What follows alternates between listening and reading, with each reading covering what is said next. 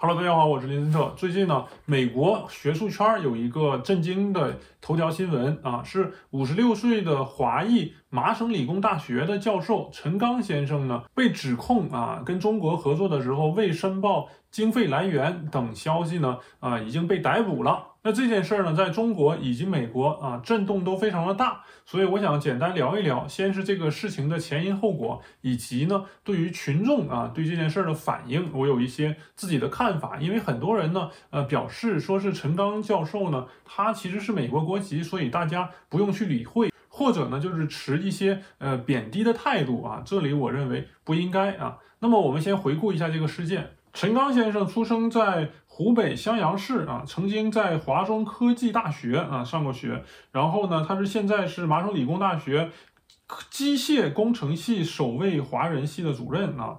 那么陈刚教授他的研究课题呢，主要是微纳米工程实验室主任啊，以及这个。固态太阳能热能转化。那从二零一三年开始呢，他在麻省理工大学的这个研究受到了美国联邦方面给予的一千九百多万美元的支持啊。但是在二零一二年以来呢，他也接受了许多外国机构的一些支持，也包括中国南方科技大学支持的一千九百多万美元。那美国方面呢，他一方面说没有有向美国的能源部啊揭露自己受到这些外国的这个资助啊，另一方面表示陈刚教授是。支援了中国的科学和经济的这个发展，所以呢，将他逮捕进行审判。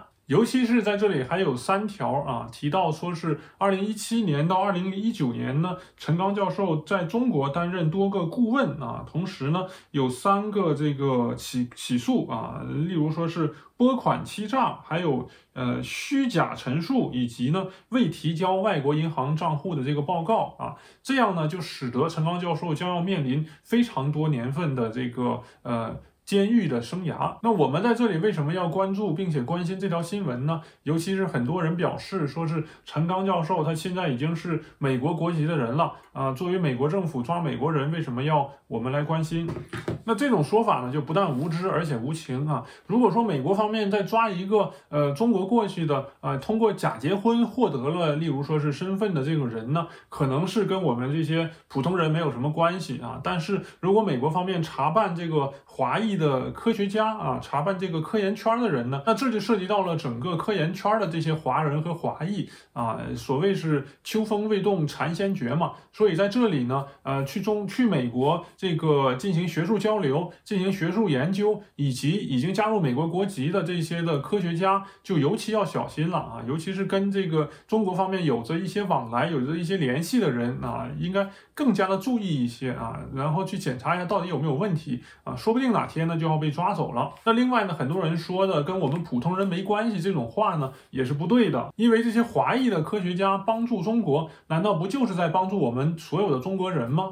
那说出啊抓一个普通美国人跟我。我们没关系这种话呢？那显然，举个例子，就是说，一旦出了问题啊，就将别人推到前面去，让他们去顶着啊。而那些躲在他们后面的人，躲在英雄后面的人呢，只是说着风凉话啊。那这样呢，就非常的冷血。尤其是最近一年来啊，非常多的这些华裔的科学家呢，受到各种各样的查办，以及呢莫名其妙的身亡啊。例如前一阵子的这个，好像是呃研究生物方面的这个一个也是科学家吧，华裔的啊莫名其妙的死掉了啊。或者说呢，一些人也是被查办了啊，到底是为什么查他啊不清楚。那最后呢，我们也可以看到美国方面查办这些呃华裔的人士、华裔的科学家、知名人士呢。已经到了一个非常严格的程序啊，也就是说，只要是有一些联系的人呢，一定要小心自己的安危啊，是否是真的符合当地的法律。而最后说一句的话，就是美国方面如果想查一个人，想查你的话，其实罪名并不重要啊。他说，例如陈庄教授的罪名是呃未申报财产啊，那么这个可能只是一个呃引子啊。他们真正想要查办陈庄教授的原因呢啊，不得而知。例如说，美国方面很多这种被查办的啊大人物啊，那么他们呢，其实也都是安着这个未报税等的罪名啊，但是他们真正干了什么事儿呢？呃，其实大家都知道，只不过。过呢没法查办他。那最后想说的是，到底陈刚教授干了什么啊？是否真正的伤害了美国的利益呢？这个我们普通人恐怕是不得而知了。只是希望所有在美国的这些呃华裔的科学家吧，啊，一定要注意自己的安危、自己的安全。以上就是我对于这条陈刚先生被查办新闻的一些自己的看法啊，欢迎大家发表你们的意见。感谢大家的收听，我是林森特，我们下期再见。